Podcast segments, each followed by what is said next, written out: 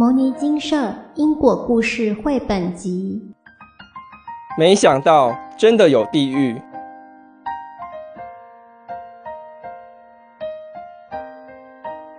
婆婆往生后，体质敏感的媳妇经常感觉到婆婆的存在，还常看到婆婆在地狱受苦的景象。是婆婆在求救吗？媳妇会怎么处理呢？人们因看不到另一个世界，遇到难关，生活过不下去，而选择自杀，以为自杀是一种解脱，死了就能解决一切，没有烦恼。殊不知是另一个更痛苦的世界在等着你呀！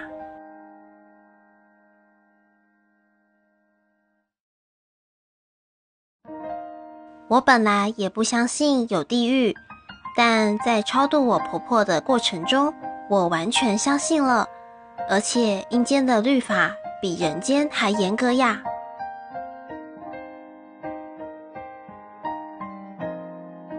我是敏感体质，晚上会有一种睡着，然后突然醒来，闭着眼睛会出现五秒左右的画面，我也不知道为什么会有这样的体质。在我婆婆回来求救的时候，我看见婆婆灵体被操到很累的在旁边。以下过程都是我亲眼看见的。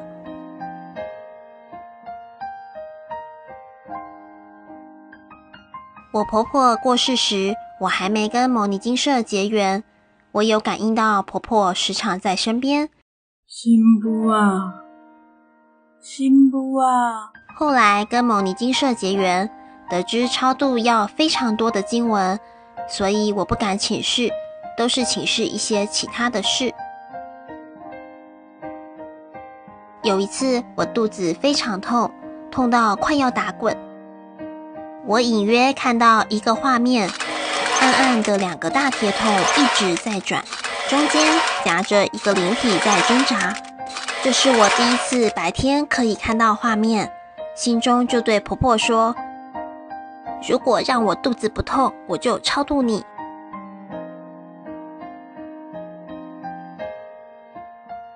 诶，过了一会，真的没有再痛了。可是我没有请示，想说农历七月要到了，去庙里超度。于是我大概念经文几十部，到大庙回向，还办了超度法会。经过了差不多一个月左右，有感应到婆婆又回来求救。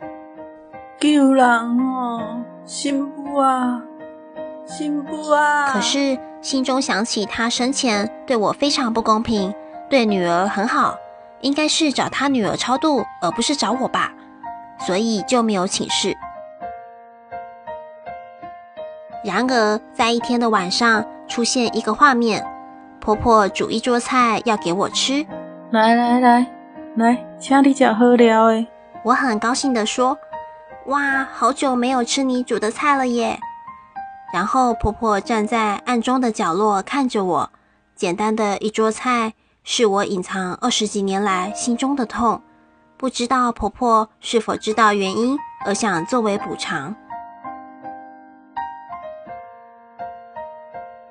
隔天我还是没有请示，直到有一天晚上看到一个画面，暗中有一个灵体，身上穿戴着以前死刑犯会穿戴的铁刑具，套住脖子跟手，并且在那边做仰卧起坐。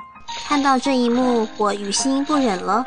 隔天马上请示，请示结果是我婆婆正在受刑具之苦，要诵经文各两百三十遍，超度至贫民区。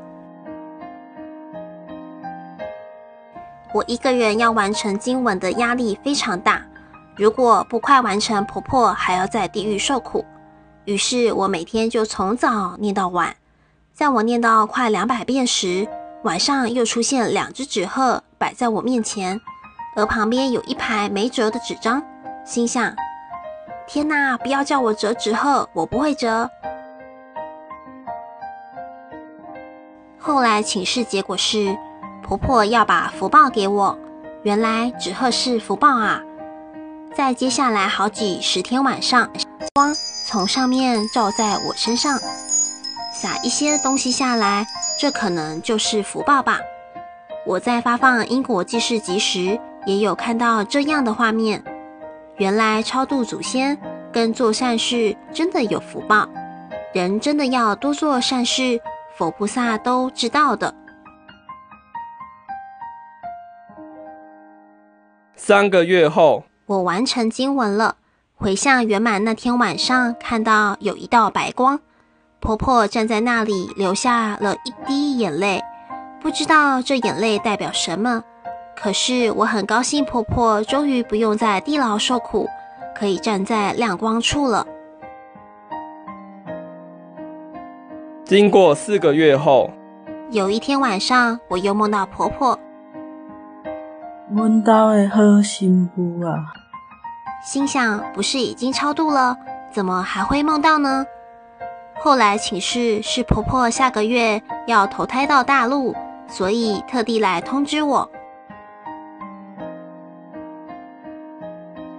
到了投胎那晚，又视现一个画面：婆婆穿很漂亮的粉红套装，然后像动画般又一件件的褪去，人也不见了。原来美丽的外表带不走，只有业障跟功德带到下一个轮回。